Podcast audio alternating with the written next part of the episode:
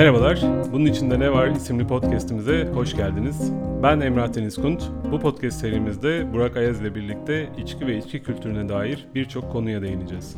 Kendi tarzımızda sohbet şeklinde sürdüreceğimiz bölümlerde tabii ki ikimizin de en keyif aldığı konulardan bir tanesi olan kokteyl üzerine de bol bol konuşacağız. O zaman başlayalım.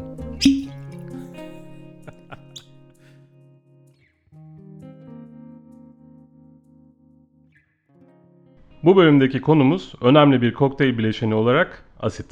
Evet ve başlığı asit olup da aslında gıda ürünü olan e, asitten bahseden nadir podcastlerden birisi bu. Bu bölümde biraz daha derinleşiyor konu. Nerd demeyeyim, yeni bir kelime öğrendim dün. Dushnia deniyor buna Rusça'da. Şöyle, ilgili olduğu alanla ilgili konuşurken böyle camı pencereyi açmak isteyeceğiniz, sizi havasız bırakan insanlar için söyleniyor bu. Bu bölümde biz de Dushnia kıyafetlerimizle buraya geldik. Bence çok önemli bir konu. Bir, zaten bahsedeceğiz bundan. Teknik anlamda buna hakim olmak çok önemli. İkincisi de ben asit üzerine ilk bir şeyler okumaya başladığım zaman işin derinliğiyle ilgili perspektifim çok genişlemişti. Çünkü burada birazdan da anlatacağımız konu işin biraz daha bilimsel yönüne kayıyor. Ve aslında derinleşmek istediğimizde ne kadar derinleşebileceğimizi görüyoruz bu konuda. O yüzden bence önemli bir bölüm olacak diye düşünüyorum. Evet, yani çok derinlemesine gireceğiz bütün asit çeşitlerine ve bunların kullanım alanlarına. Şimdi iyi ve dengeli bir kokteylden bahsederken tat uyumlarına ek olarak hep asit ve tatlılık dengesinden bahsederiz. Bu iki unsur bu nedenden ötürü kokteyllerde denge konusundaki en önemli bileşenler. Şimdi asit insan hayatına bir besin öğesi olarak meyveyle giriyor. Meyvemsi diye tanımladığımız tat profili aslında tatlı ve ekşi ve çoğunlukla da gayet dengeli. Asitler bir çözeltide serbest hidrojen iyonları üreten moleküller. Daha fazla hidrojen iyonu daha fazla asitlilik anlamına geliyor. Asitlerin nasıl ölçüldüğünü çoğunuz biliyorsunuzdur. Turnusol kağıdı deyince muhtemelen herkes "Aa evet" diyecektir. Burada hatırlatalım. Kağıdı batırdığınız çözelti eğer asidik ise kağıdın rengi kırmızıya, bazik ise de maviye dönecektir. Analar kızartır, babalar morartır diye böyle kolay hatırlama şekli var bunun. Duymamış mıydın bunu hiç? Duymamıştım.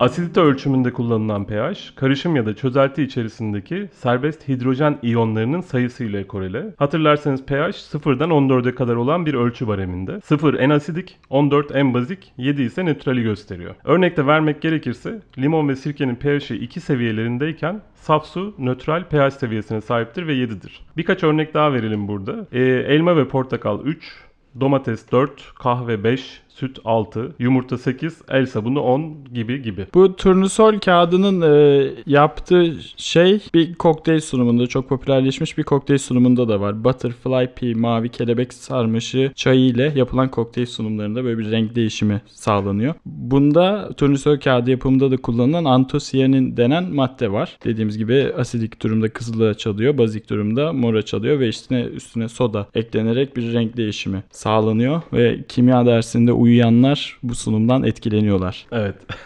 Şimdi asitite ölçülmede pH metre kullanıyor dedik ama insan dili bir pH metre gibi çalışmıyor. Bir şeyin ne kadar asitik olduğundansa içeriğinde ne kadar asit molekülü olduğunu daha iyi ölçümleyebiliyor tat algılarımız. Ee, buna da kimyasal olarak titrasyon asitliği ya da titre edilebilir asitlik adı veriliyor. Bu ölçüm tekniği şarap yapımında teknik olarak denge ve kalite açısından kullanılsa da tabii gündelik kokteyl yapımında çok fazla teknik kaldığından daha çok tat duyumuza güvenerek bunu ölçümleme yoluna gidiyoruz. Şimdi kokteylde asit deyince aklımıza tabii ki de ilk gelen şey limon ya da lime suyu. Türkiye'de lime çok pahalı olduğu için büyük oranda limon diyebiliriz aslında kokteylde asitliği veren bileşene. Bu arada ikisinin ne farkı var diyenler de olabilir aramızda. Şimdi ikisinde de yaklaşık olarak yüzde altı oranında asit bulunuyor. Limonlarda bu tamamen sitrik asit iken lime suyunda yüzde dört oranında sitrik asit, yüzde iki oranında da malik asit ve çok az bir miktarda sukinik asit bulunuyor. Sukinik asit de o lime'ın bitişteki hafif burukluğunu veren asit bu arada. Evet, aslında kendi başına böyle kötü bir tadı var. Böyle metalik ve buruk ama az miktarlarda olması lime'ın tadını artırıyor. Evet. Doğa Bunu... dengelemeyi biliyor aslında. Aa, kesinlikle. Şimdi bulması ya da edinmesi zor ya da pahalı bu arada bu asit. Şimdi limon ya da ve lime sularının benzer seviyede asititeye sahip olması reçetelerde değiştirilerek kullanılabilmelerine olanak sağlıyor. Tabii ki asit içerikleri nedeniyle tatlarında farklılık var ve lime'daki malik asit içeriği asit etkisinin daha uzun sürmesine neden oluyor. Evet. Ve aroma olarak da bir farklılık var. Lime biraz daha yağlı e, limona göre. Limona göre biraz daha böyle çimensiye kaçıyor diyebiliriz, zaten rengi rengi de ele veriyor bunu. E, ve asit aslında e, genelde kokteyl yapımında hep limon ve lime'a başvuruyoruz. E, daha çok yaratıcılığımızı tatlı bileşenlerde arıyoruz değil mi? Farklı şuruplarda, farklı evet. likörlerde. Aslına baktığımız zaman çoğu sağır reçetede asidik bileşen tatlı bileşenden daha fazla kullanılır. Ve aslında karakteri oldukça bir etkisi vardır.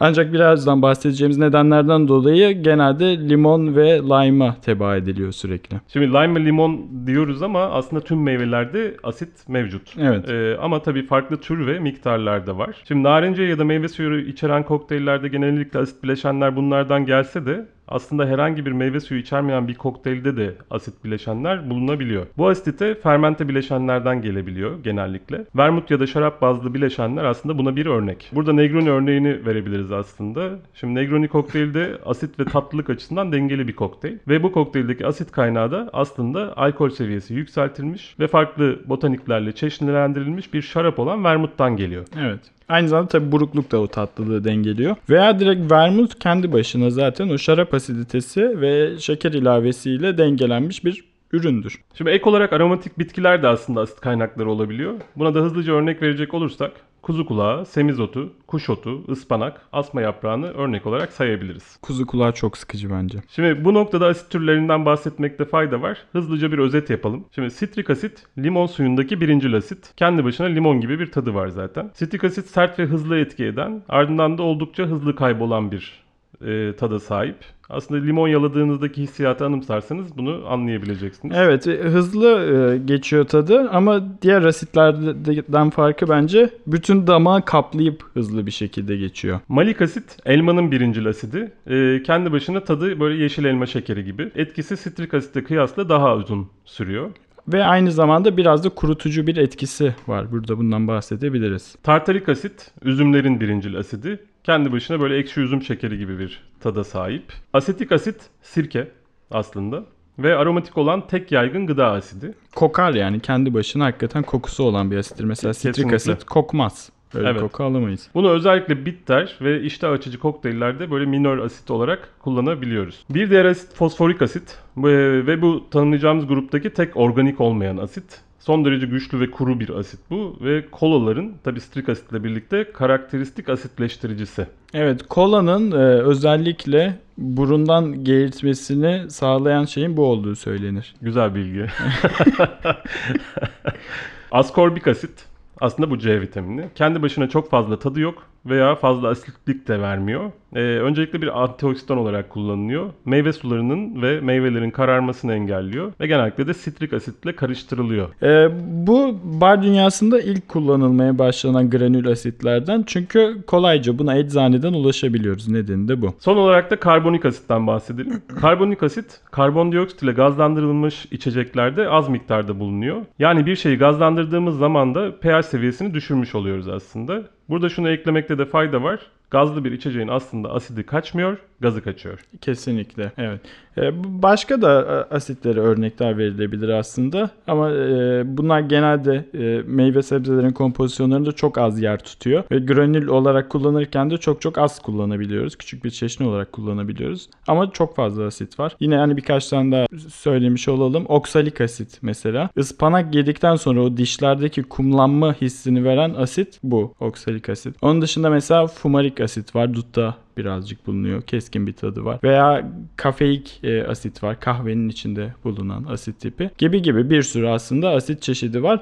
Ama major olarak bulunanlar bu saydıklarımız. Evet. Şimdi farklı asitlerin farklı tatları var dedik zaten. Ee, şimdi asitleri karıştırarak kullandığımız zaman da tadı şaşırtıcı şekillerde tekil asitlerin tatlarından farklılaşıyor. Şimdi sitrik asitin tadı limon gibi ve malik asitin tadı elma gibi ama ikisinin karışımı misket limonu gibi yani lime gibi. Tartarik asitin tadı üzüm gibi, laktik asitin tadı lahana turşusu gibi ama ikisinin karışımı şampanyanın karakteristik asitini oluşturuyor. Evet. Şimdi kokteyllerde klasik olarak kullanılan ve asitide sağlayan bile bileşenleri özellikle narenciyeler, meyveler ve şarap bazlı bileşenler olarak özetleyebiliriz. Fermente bileşenler olarak genellikle şarap ve vermut akla gelse de bu kategoride sirke, yoğurt, kombuça ve laktofermente ürünler gibi bileşenleri de sayabiliriz. Şimdi az önce farklı asit türlerini sıraladık. Bu asitlerin tamamını artık granül ya da toz halinde bulabiliyorsunuz. Kullanım alanlarından da ayrıca bahsedeceğiz fakat öncelikle şunu belirtmek gerekir ki bu asitlere erişim ciddi anlamda aslında esneklik sağlıyor. Örnekleri verince bu konu daha da açıklık kazanacaktır diye düşünüyorum. Şimdi burada belki belli ölçüde yaygın olarak yanlış diye niteleyebileceğimiz bir algıdan da bahsedebiliriz. Bu algıda aslında granül ya da toz asitlerin doğal olmaması konusu. Aslında bu doğru bir algı değil. Çünkü örnek verecek olursak sitrik asit. Buna halk arasında limon tuzu olarak da geçiyor. Ki bu ismi söyleyince muhtemelen algıyı zaten biraz kırmış olacağız. Ee, bu asitler aslında endüstriyel olarak dahi doğal bir yöntem olan fermentasyon ile üretiliyor. Ve ayrıca yani sadece sitrik asit, asetik asit dediğimiz için kulağa böyle yabancı geliyor. Ama tuza da sodyum klorür ekliyorum dersem hani belki kulağa ilk başta garip gelecek. Asetik asitin daha dostane ismi sirke zaten. Hani her, veya herhangi bir şekilde bir çeşidini ekleyebiliyoruz yemeğe. Ve bunlar genellikle aslında mineraller, kimyasal bileşenler baktığımız zaman. O yüzden bunların bence kullanılmasında bir sorun yok. Kesinlikle. Böyle bilimsel ya da kimyasal isimleriyle zikrettiğimiz zaman algı bayağı ciddi anlamda farklılaşabiliyor. Ve yani yeni bir şey de değil bu arada asit kullanımı. Hani şeyde onuncu yüzyıldaki atıyorum gül suyu tariflerinde falan borik asit de kullanılabiliyor. Hani yüzyıllardır devam eden bir şey bu aslında. Peki neden alternatif asitler peşindeyiz? Ee, bunun cevaplarından bir tanesi aslında sürdürülebilirlik de olabilir. Limon ve lime suyunun kullanıldığı ve geri kalan kısmının atıldığı düşünüldüğünde özellikle bar sektöründe en çok israf edilen bileşenlerin başında geliyor. Bu nedenle de alternatif asit kaynakları daha uygun maliyetli ve klasik olmayan yöntemlere olanak sağladığı için de çok yönlülük sağlayabiliyor kokteyllerde. Ve büyük bir iş gücü azaltıyor. Kesinlikle. Hani çoğu kokteyl barda en hazırlıkta en uzun e, süre alan iş limon sıkmadır. Evet, evet. Onu ortadan kaldırıyor. Şimdi kullanım alanlarına örnek verme kısmına gelecek olursak aslında en güzel örneği asit seviyesi ayarlanmış meyve hatta sebze suları olarak niteleyebiliriz. Şimdi her meyve ya da sebzede yüksek seviyelerde asit olmadığından bahsetmiştik. Burada asit seviyesi ayarlanmış derken tek tip ya da farklı asit türleri kombinasyonları eklentisiyle asit seviyesi yükseltilmiş ya da kokteylde dengeyi sağlayabilecek seviyeye getirilmiş meyve ya da sebze sularından bahsediyoruz. Buna hızlıca bir örnek verebiliriz. Verecek olursak portakal, greyfurt ya da elma bir kokteylde bir tatlandırıcıyı dengeleyebilecek seviyede bir asitite seviyesine sahip bileşenler değiller. Bu yüzden de mutlaka limon ya da lime gibi daha yüksek asit seviyesinde bileşenlerle desteklenmeleri gerekiyor. Fakat sulandırma ya da tat profili açısından limon ya da lime kullanmak istemediğimiz karışımlar olabiliyor. Bu durumda da asit seviyesi düşük meyve sularını granül ya da toz asitler kullanarak daha yüksek asit seviyeli hale getirebiliyoruz. Ben kokteyllerimin yüzde seksenini bu şekilde yapıyorum diyebilirim. Daha limon sevmeyen diyenim de diyebilirim. Özellikle yapılan eşleştirme, aroma eşleştirmesinden bahsediyorum. Biraz daha zorlayıcı bir yerdeyse, hani kolay kolay birbiriyle çalışmayacak iki aromaysa, burada limon veya lime'dan gelen aroma profili kötü anlamda etkileyebiliyor. Yaptığımız eşleşme belirgin bir şekilde vücut bulmuyor kokteylde. Burada e, asidik bileşenlere başvurma, asit adjust etme kullandığımız meyve içeriğini hayat kurtarabiliyor. Evet, burada bir hemen örnek verelim. Hatta sen de bir örnek ver istersen arkasından. Şimdi geçtiğimiz aylarda bir kokteyl yapma girişimim oldu. E, profilde de paylaştım hatta bu kokteyli. Bu bildiğimiz tahinli kabak tatlısının kokteyl hali idi. Şimdi bal kabağı püresi ve üzerinde tahin köpüğü olan bir kokteyl bu. Asit kaynağı olarak ilk deneme limon ile yaptım fakat kokteyl hiç olmadı. E, çünkü o tahin köpüğü özellikle limonlu bir karışımla birleşince hiç istemediğim bir tat profili ortaya çıktı. Bu nedenle de içerikte kullandığım e, bir diğer bileşen olan kırmızı elma suyunun asit seviyesini artırarak kokteyli dengeledim ve bu sorunu da çözmüş oldum. Ben de aynı şekilde elmayı kestane ve boza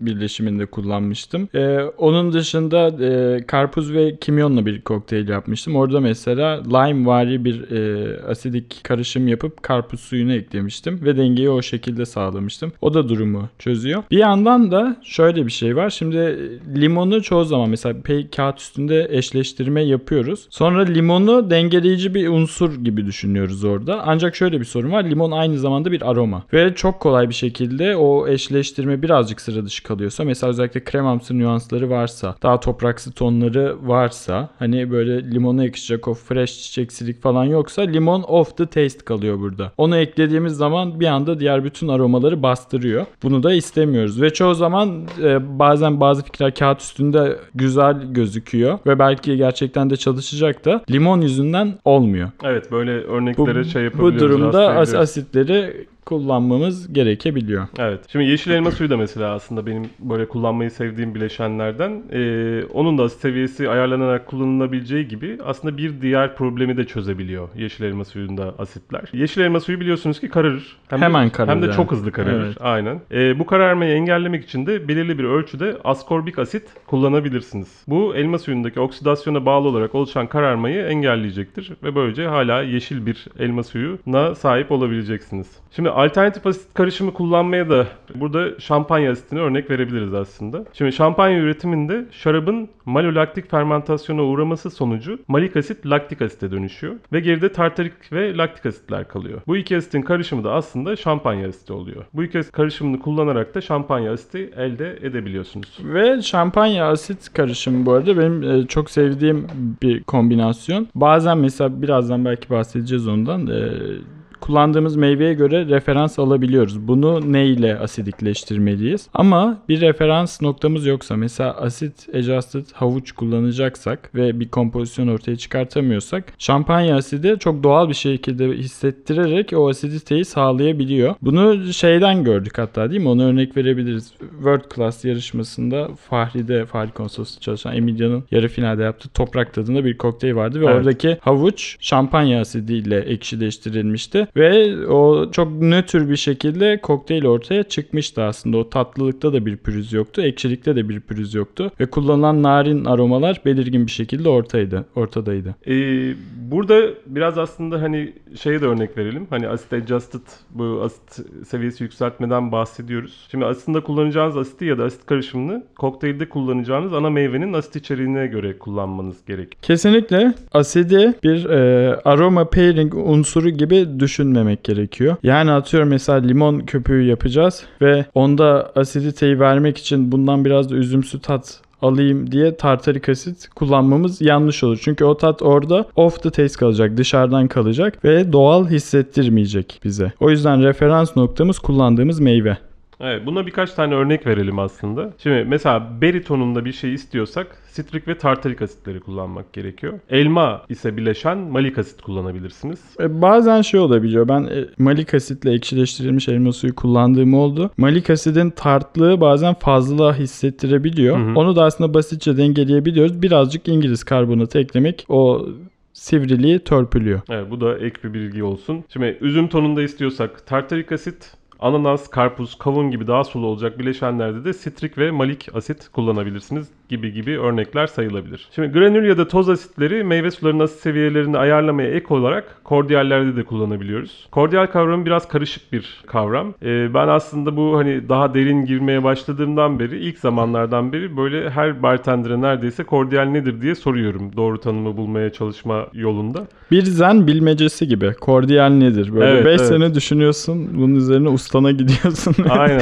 Böyle yani o kadar farklı cevaplar alabiliyoruz ki bu şeye, kordiyal tanımına istinaden. Hatta yani şeyde de aslında belli bir takım literatürde de biraz karışık kordiyal kavramı. Şimdi sözlüğe baktığınızda da karşınıza likör ya da işte uyarıcı bir ilaç ya da içecek gibi tanımlar çıkabiliyor. Fakat genel olarak şimdiye kadar karşılaştığım kordiyal tariflerine, tabii güvenilir kaynaklardan bahsediyorum, ya da en azından dünyadaki iyi barların tariflerine baktığımızda belki şu şekilde bir genel kanıya varabiliriz diye düşünüyorum. Belirli bir asititesi ve şekerliği olan içecek ya da bileşen. Şimdi asit ve şeker oranları ya da dengesi kullanılacak olan kokteyle göre değişebilir diye burada biraz esneteceğim ben. Çünkü bazı barlar aslında kullandıkları tüm kordiyallerde şeker ve asit oranlarını aynı uygulayabiliyorlar. Ben ben burada kendi fikrimi ileteyim kordiyale. Ee, bazı mesela kordiyal burada yeni bir şey de değil galiba. İlaç endüstrisinde kullanılıyor çok. Eskiden beri olan bir kelime, Latince zaten kordiyal. O eskiye baktığımızda da aslında şurup diyebileceğimiz şeylere bir alkol eklentisi yapılmış. Ama likör diyebilecek kadar da alkol yok orada. Bence burada herhangi bir şurubun e, çeşnilendirilmesine işaret ediyor. Bu asit olabilir. Bazen alkol olabilir biraz. Veya başka soslar olabilir. Mesela e, şöyle bir şey sorayım sana. Bir oleosakkarum yaptım. Buna biraz soya sosu ekledim. Biraz da Worcester ekledim. Buna ne dersin?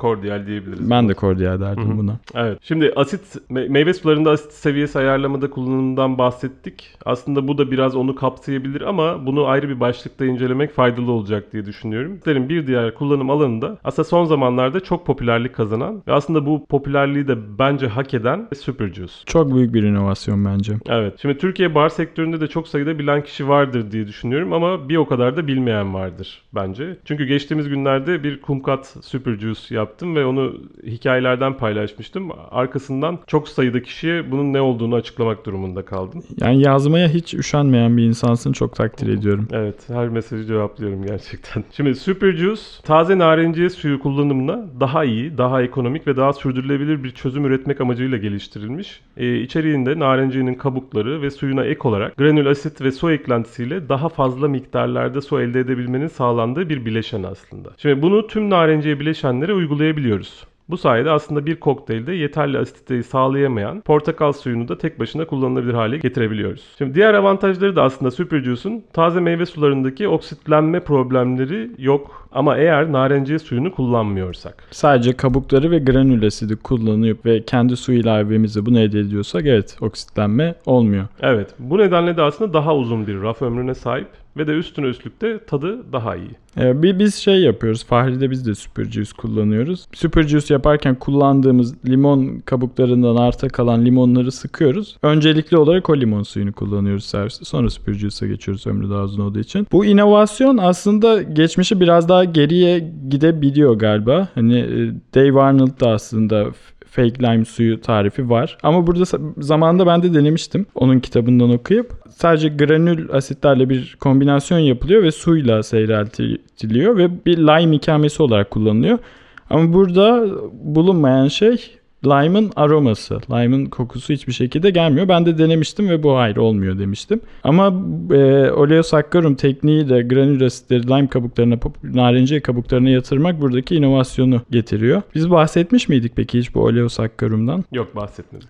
Kısaca anlatayım onu. Yani bu şekerle de yapılabilir. E, asidik bileşenlerle de yapılabilir. Narenciye kabukları yağ içeriyorlar ve aslında onun kokusunu o yağlar veriyor. Ve bunları şekere veya tuza veya bir aside yatırdığımız zaman o yağ o kuru maddeye geçiyor ve sonrasında bunu sulandırdığımız zaman o aromayı sıvının içine almış oluyoruz. Çok basitleştirdim burada. Şeyden biliriz hatta limonata tariflerinden biliriz. Şekeri önce bir limon kabuğuyla yoğururuz. Evet. Şimdi burada sanırım şeyde e, farklı isim alıyor tabii. Hani şekere yatırıldığında oleosakkarum, sakkarum. Asite asite yatırıldığında oleoasetat. Asetat. Kesinlikle. Evet. Şimdi toz ya da granül asitlerin kullanım alanları ciddi anlamda genişletilebilir. Hatta garniş olarak yapılabilecek jelibon vari şekerlemelerde de kullanabilirsiniz kokteyl karışımına ek olarak. Hatta bazen gerdanları parlatmak için de kullanılabilir. Gerdanları parlatmak. Aç, açıklayabilir misin Burak? Evet.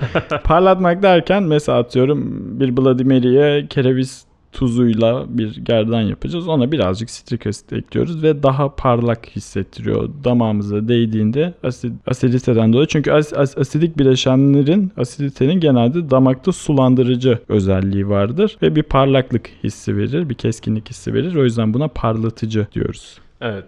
Şimdi son olarak bu örnekleri de verdikten sonra başka bir bileşene geçelim. Bu bileşen şırap.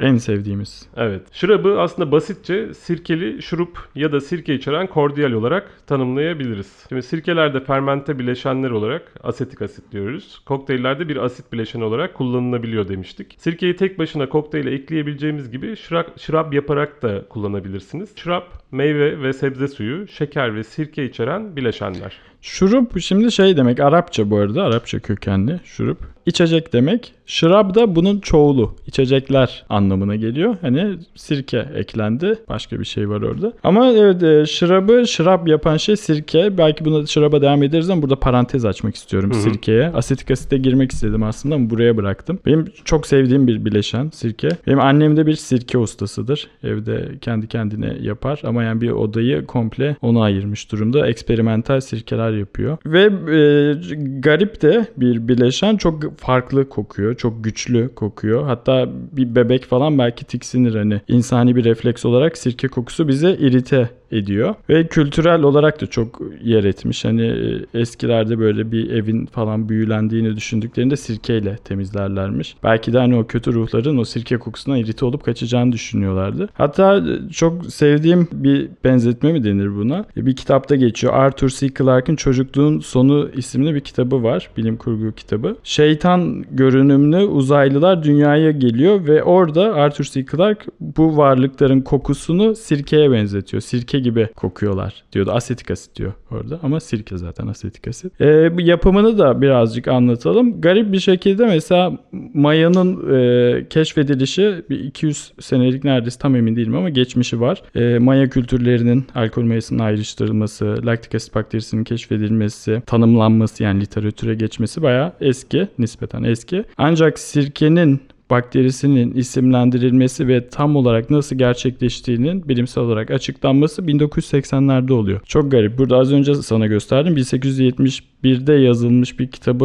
okuyordum. Distilasyon ve alkol yapımı üzerine. Orada geçiyordu. Hani e, havayla temas ettiğinde işte alkolik bir bileşenin eğer alkol oranı çok yüksek değilse sirkeleştiğini biliyoruz ama bilim hala bunu tam olarak açıklayamıyor. Bana da çok garip geldi bu. Çünkü sirke yapılırken üzerinde bir tabaka oluşturuyor. Sirke anası denen. Ve asetik asidi bu üretiyor. Asetobakteriya. Asetik asit üreten bakteri. Bu da bu bakteri de aslında alkolü asetik aside çeviriyor. Hatta deriz ya bu şarap sirkeleşmiş birazcık. Yani burada dönüşen şey alkol. Yani şu şekilde oluyor. Şekerli bir bileşenimiz var. Bir meyve suyu olabilir. Üzüm diyelim burada. Bu maya ile fermente oldu. Maya ile fermente olurken mayanın havayla bir işi yok. Havayla temas etsin etmesin alkol oluşacaktır bu fermentasyondan. Genelde kapalı ortamda fermente ederler ki başka bir bakteri tarafından enfekte olmasın. Ancak sirke sirke aset, asetik asit bakterisi yani sirke anası e, havayla temas etmeye ihtiyaç duyar. Fermentasyon sırasında oksijeni de kullanıyor. Ve bu sonrasında bu şarap oluştu. Ağzını açık bırakıyoruz. Ya süreci hızlandırmak için sirke anası ekleyebiliriz ya da zaten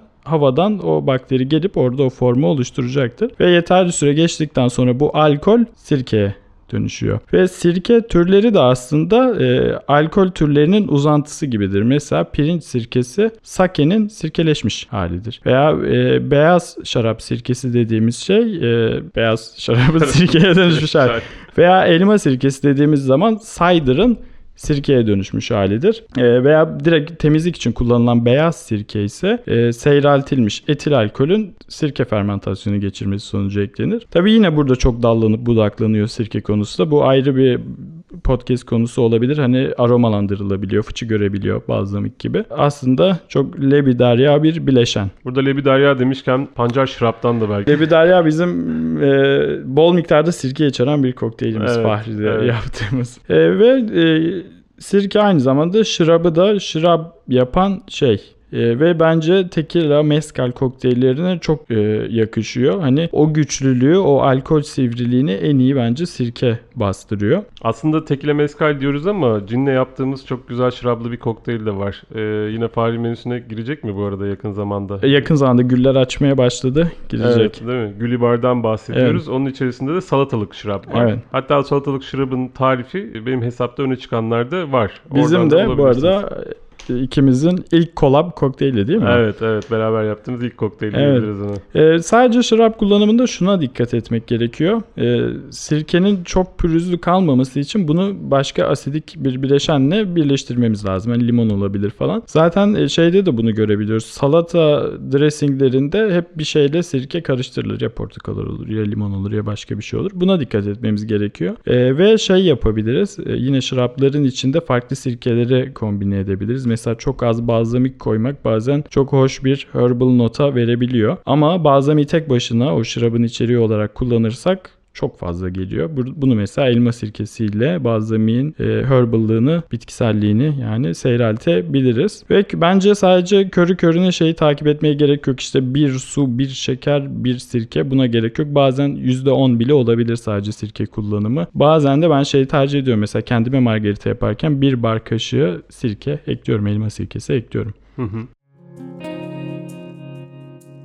Şimdi burada laktofermentasyona girelim. Şimdi besin korunumunda fermentasyon en eski metotlardan bir tanesi aslında. Şimdi ekşi tatlar ve daha uzun raf ömrü olan besin öğeleri yaratmak için yaygın olarak çok eskiden beri kullanılan bir yöntem. Şimdi laktofermentasyon, fermentasyon türlerinden bir tanesi ve aslında besin tarafında en çok uygulananı. Etanol fermentasyonu şarap ve bira üretiminde, asetik asit fermentasyonu sirke üretiminde kullanılırken laktofermentasyon neredeyse tüm besinlerde kullanılabilen bir yöntem. Şimdi lakto ismi Lactobacillus bakterisinden geliyor. Lakto biliyorsunuz sütle alakalı anlamında olsa da aslında bu bakterinin süt ve süt ürünleriyle bir alakası yok. Bu ismi süt fermentleriyle yapılan çalışmalar esnasında keşfedilmesi nedeniyle almış. Şimdi aslında normalde meyve ve sebzelerde bulunuyor. Ee, özellikle de toprağa yakın olarak üretilenlerde. Şimdi bunlarda bulunan şekeri ve nişastayı laktik asite çeviriyor. Laktik asit de laktofermente ürünlere o ekşimsi tadı veren bileşen. Bu arada birazcık şey gibi kokar ama bozuk süt gibi kokar diyecektim. Evet, zaten o da laktik asit fermentasyonu oluyor. Evet, tamam. Şimdi eğer laktofermente bir bileşen yaptıysanız daha önceden bilirsiniz ki kullanacağımız sebze ya da meyveyi tuz ekler ve beklemeye bırakırız. Ee, bunun sebebi de Lactobacillus bakterisinin yüksek tuzlu ortamlarda daha etkin olması ya da hayatta kalabilmesi. Yani diğer mikroorganizmaların orada bulunmasına imkan vermiyoruz ki laktik asit bakterisi orada özgürce takılabilsin. Evet, evet. Yani diğer bakteriler bu tuzlu ortamda hayatta kalabilmiyor. O yüzden daha aktif olarak faaliyetlerini sürdürebiliyor diyoruz. Evet. Tuzu da bu arada ilk çağlarda bu kadar önemli yapan uygulama bu. Çünkü her şeyi bu şekilde saklıyorlar. Ve tuza ihtiyaç var. Yani laktik asit fermentasyonu yapabilmek için tuz gerekiyor. O yüzden tuz hep çok önemli olmuş. Hatta bazı şehirlerin ismi büyük oranda tuz kaynağı olmasından geliyor. Mesela Salzburg. Veya mesela birkaç örnek salata. Direkt e, tuzdan geliyor. Zaten e, tuz olmasa salata seb- çiğ sebze. Şimdi laktofermente ürünleri aslında birkaç örnek verirsek daha aydınlanacaksınız diye düşünüyorum. Turşu. Kesinlikle. Zeytin. Asma yaprakları. Yoğurt. Ekşi maya hamuru. Kefir. Bunlar hepsi laktofermente ürünler. Şimdi kokteyl bileşeni olarak da artık birçok laktofermente ürün yapılıyor. Laktofermente mesela domates ile yapılmış bir Bloody Mary ya da Sangrita çok daha böyle keyifli bir kokteyle dönüşebiliyor. Evet ve aynı zamanda şeyde de kullanılabiliyor. Ee, kıvas dedik değil mi az önce? Yok, bahsetmedik kıvasla. Mesela kıvas da bir laktik asit fermentasyonu. Hani ekmekle yapılıyor falan ama aslında burada bir tahıl kaynağı, nişastayı çeviriyor. Ee, şey kullanılabilir mesela haşlanmış e, buğday, bulgur gibi, çavdar gibi bileşenler laktik asit fermentasyonuyla bir asidik bileşene çevrilebilir. Kokteylin bir parçası olabilir. Bazen güzel geçiş tatları veriyor. Hı hı. Şimdi laktofermentasyon aslında önemli bir de atık değerlendirme yöntemi. E, meyvelerin ya da sebzelerin atık kısımlarıyla bir laktoferment elde edip onları da farklı şekillerde kullanmak mümkün. Bir, bir de şey var mesela fermente içeriklerden son dönemde sıklıkla karşımıza çıkan kombuça var. Kombuça'ya burada bir e, açıklama getirelim. Kombuça bir sirkedir. O fermentasyonda ortaya çıkan şey asetik asittir. Hani içinde bazen çay kullanıldığı için, baharat kullanıldığı için buradan biraz da aroma geliyor. Ama kombuça'da kesinlikle oluşan şey başka bir şey değil. Sirke. SCOOBY deniyor onun üzerindeki evet. anaya. Aslında SCOOBY de açılımı Symbiotic Culture of Bacteria and Yeast. Şimdi şeyden bahsettik ki önce alkol oluşuyor. Sonra asetik asit bakterisi geliyor. Sirkeye çeviriyor alkolü. Bunlar simbiyotik karşılıklı bir kültür oluşturmuşlar. İkisi bir arada şekerli bir yere girdikleri zaman önce maya çalışıyor. Maya çalışırken oradan çıkanları sirke anası topluyor. Ama oluşan şey sirke orada da. Laktik asit fermentasyonuyla ortaya çıkan ürünleri örnek vermekle bitmiyor tabii ki. Ee, bizim kültürümüzde de var aslında laktik asit fermentasyonuyla elde edilmiş ürünler. Bir tanesi en çok içilen, tüketilen içecek belki de ayran, e, yoğurt bazı bir şey ve yoğurt laktik asit fermentasyonu ile elde ediliyor. O yüzden ayran da bir laktik asit fermentasyonu ürünü diyebiliriz. Onun dışında şalgam suyu laktofermentasyonla elde edilir. Boza laktofermentasyonla elde edilir. Boza'da küçük miktarda bir maya fermentasyonu da oluyor.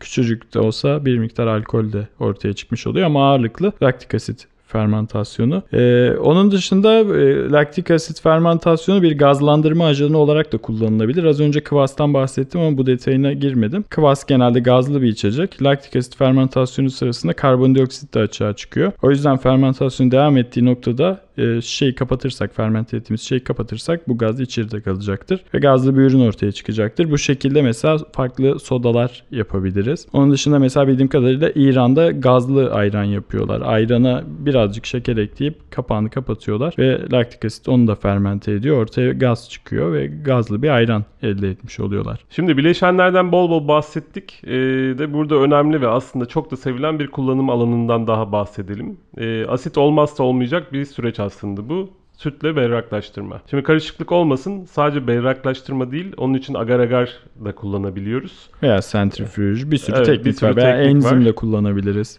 Kesinlikle, ama burada özellikle sütle berraklaştırmadan bahsediyoruz. Şimdi Türkçe söylenince bazen anlaşılmayabiliyor. Milk Clarification yönteminden bahsedeceğiz. Şimdi belirli seviyede asit içeren bir karışımı sütle karıştırdığımızda sütün kesildiğini göreceksiniz. Çünkü sütün pH seviyesi belirli bir seviyenin altına düştüğünde kesiliyor. Süte zaten o yüzden e, heterojen bir karışım derler aslında, değil mi? Evet. Homojen değildir. Bu kesilme işlemi aslında kaymak kısmının, yani curd deniyor buna İngilizce. Whey dediğimiz kısımdan, yani buna da peynir altı suyu deniyor. Bundan ayrışması oluşuyor. Şimdi bu süreçteki en önemli konu karışımın süte eklenmesi. Sütün karışıma değil. Burada en dikkatli olmanız gereken konulardan bir tanesi diye tekrar vurguluyorum. Peki neden? Bu şu açıdan önemli. Şimdi asidik bileşeni süte karıştırmak sütün pH seviyesini aşamalı olarak düşürüyor. Bunun tersini yaptığınızda sütün pH'i birden çok hızlı aniden düşüyor ve bir anda kesiliyor. Bu da içerikle karışması ve sütün içerisindeki polifenollerin bağlanması için zaman tanımıyor süte. Ve zaten görüyoruz ki o diğer tar- türlü yaptığımızdan sütü eklediğimiz zaman oluşan kördler çok büyük oluyorlar. Evet. Şimdi bu, bu yöntem aslında şu şekilde işliyor. E, asidik bileşeni süte karıştırdık. Süt kesildi. Kesildi. Kaymak kısmı ayrılıyor. Sonrasında bu karışımı e, bir filtreden süzüyoruz. Buradaki aslında filtreden süzmedeki önemli konu, aslında burada filtrasyonu yapan, yani süzme işlemini gerçekleştiren şey sütün ayrışan kaymak kısmı. Bunu süzdüğünüz zaman da böyle berrak bir karışım elde ediyorsunuz. Pre-batch, yani hazır bir kokteyl olmuş oluyor ve berraklaştırma işlemi sayesinde aslında o kokteyli bozacak, okside edecek birçok içerik filtrede kalmış oluyor. İçinde alkol de olduğu için e, ömrü çok çok çok uzun oluyor. Çok ciddi anlamda uzun oluyor. E, ayrıca e, kullandığımız içki birazcık yumuşuyor. Mesela rakıyı bu işlemden geçirdiğimiz zaman çok daha tolere edilebilir bir e, tona geliyor. Asidite birazcık daha törpüleniyor ve ortaya çıkan kokteylin bence tadı çok daha birleşmiş oluyor. Kokteyli tattığımız zaman sanki öyle tek başına bir ürünmüş, sanki şişede o şekilde almışım, öyle bir likörmüş gibi tadıyor. Evet, aslında yumurta akının yaptığı etkiyi de yapıyor diyebiliriz bir nevi. Evet, değil mi? Köşelerini alıyor onu. Aynen, köşelerini alıyor. Şimdi son olarak da e, asitik baharatlardan bahsedelim. Bir asitik bileşen olarak baharatlardan bahsedelim. Evet, ben de bir baharat perest olarak bu konuda evet, heyecanlandım buna, birazcık. Buna değinmesek olmaz. Evet. evet. Şimdi buna örnek olarak aslında sumağı verebiliriz. Sumak, evet, olarak. Bizim coğrafyamızda var zaten. Biz ve Arap topraklarında yetişiyor ve sıklıkla kullanılıyor. Evet, bu belirli bir asit bileşenine sahip bir baharat. Evet, evet. asit şey sitrik asit, tartarik asit, malik asit, bunların üçünü de içeriyor sumak. Evet. Ama tek başına kokteyli dengeleyebilecek bir asit seviyesine sahip değil. Fakat gerdan olarak kokteyllerde kullanabiliyoruz. Veya hani uzun kaynatma sonucunda yanına başka bir asidik bileşen de koyarak kullanılabilir. Ama gerdanda da bence çok güzel işlevini görüyor. Evet, bir benzer örnek olarak hibiskusu da verebiliriz. Hibiskusu da veririz. Ben de gerdanda kullanıyorum hibiskusu. Evet. Hatta benim kullandığım formda genelde sumak zannediyorlar hibiskusu. Bir de e, siyah limon diye bir şey var. E, baharat sınıfında sayılıyor bu. İran'da yapılıyor. Limonu güneşin altında kurutuyorlar. Tabii bunu e, yaptıkları yer çok daha sıcak belki bizim coğrafyamıza göre. Ve o sıcaklıkta kururken aslında bir kararma süreci yaşıyor. Kara fermentasyon oluyor. Aynı sarımsağa da yapılıyor bunu. Ve iç kısmı tamamen siyah dönüyor. Ve fermentasyon sonucunda sitrik asitten daha ziyade daha laktik asit gibi bir tatlılık oluyor. Ve limonun tadı o keskinliğinden arınıp daha topraksı, daha sakin bir tona geliyor. E, yine başka asidik bileşenlerle beraber kullanılabilir. Onun dışında şöyle güzel bir bir özelliği var. Hani limon gibi kullanıldığı zaman, limon gramajında kullanıldığı zaman sütü kesmiyor. Mesela sütün kesilmemesini istediğimiz bir durum varsa siyah limona başvurabiliriz. Ayrıca e, hani limon ve işte koyu tonlarda baharat kullandığımız bir kokteylde e, limon ve o baharatlar çok iyi birleşmiyorsa kullandığımız şurubun içine biraz siyah limon atıp kaynatmak araya güzel bir link verecektir. Daha iyi bağ kurulacaktır o aromalar arasında. Zareşk de başka bir örnek. E, zareşk aslında bir meyve fakat literatürde baharat olarak da geçiyor ve böyle güzel bir beri ekşiliğine sahip. Amçur var. Amçur evet. E, benim de yeni tanıştığım bir baharat oldu. Bir ay, yani daha önce okumuştum ama bir ay önce kadar tattım. Hindistan'dan bir arkadaşım getirdi. Bu da olgunlaşmamış mango kabuklarının kurutulması sonucu elde ediliyor. Genelde toz halinde bulunuyor ve aslında malik asit gibi tadıyor birazcık. Bayağı asidik. Birazcık körivari bir kokusu var ve asidik seviyesi şöyle tasvir ediliyor. bir çay kaşığı amçur, dokuz üç yemek kaşığı limon suyuna denktir. Yani limon suyunun dokuz katı kadar ekşidir. Bayağı granül asit gibi aslında. Bir diğer baharat da anardana. Evet. Bu da toz halinde kullanılıyor. Hibisküse benziyor. Ee, bir tür Hint narının çekirdeklerinin güneşte kurutulması sonucunda elde edilen bir baharat. Bir diğer örnekte aslında demir hindiyi verebiliriz. Bu da baharat sınıfında kabul edilebiliyor. O yüzden bu başlık altına aldık. Yani evet, meyve ama mesela sumak da bir meyve. Evet. Karabiber de bir meyve. Ee, bu da demirin de aslında bir tartarik asit kaynağı. Evet, yoğun miktarda. Bu da bence şeylerde çok iyi gidiyor. Kış kokteyllerinin asiditesini vermek için çok kullanışlı. Genelde şey halinde bulunuyor. Meyve halinde de bulunuyor ama daha kolay kullanılan formu pestil halinde bu. Benim oranım da iki yüz elli gramı iki litre suyla bir kaynama noktasına getirip soğutuyorum. Zaten çözülüyor. Çıkan sıvıyı kullanıyorum. Güzel bir asidik bileşen bence. Baharatlı tatlarla vesaire de çok iyi gidiyor. Evet. Burada aslında bu podcast'te bahsettiğimiz birçok asit bileşenin daha da detaylarına farklı podcast bölümlerinde aslında gireceğiz. Yani fermente bileşenler gibi örnek verebiliriz buna. Ama asit konumuzu burada sonlandırıyoruz. Son bir şey söylüyorum. Lakto fermentasyonlarda yüzde iki tuz çok fazla. Bence bir buçuk daha ideal. Diğer bölümlerde görüşmek dileğiyle. Hoşça kalın. Hoşça kalın.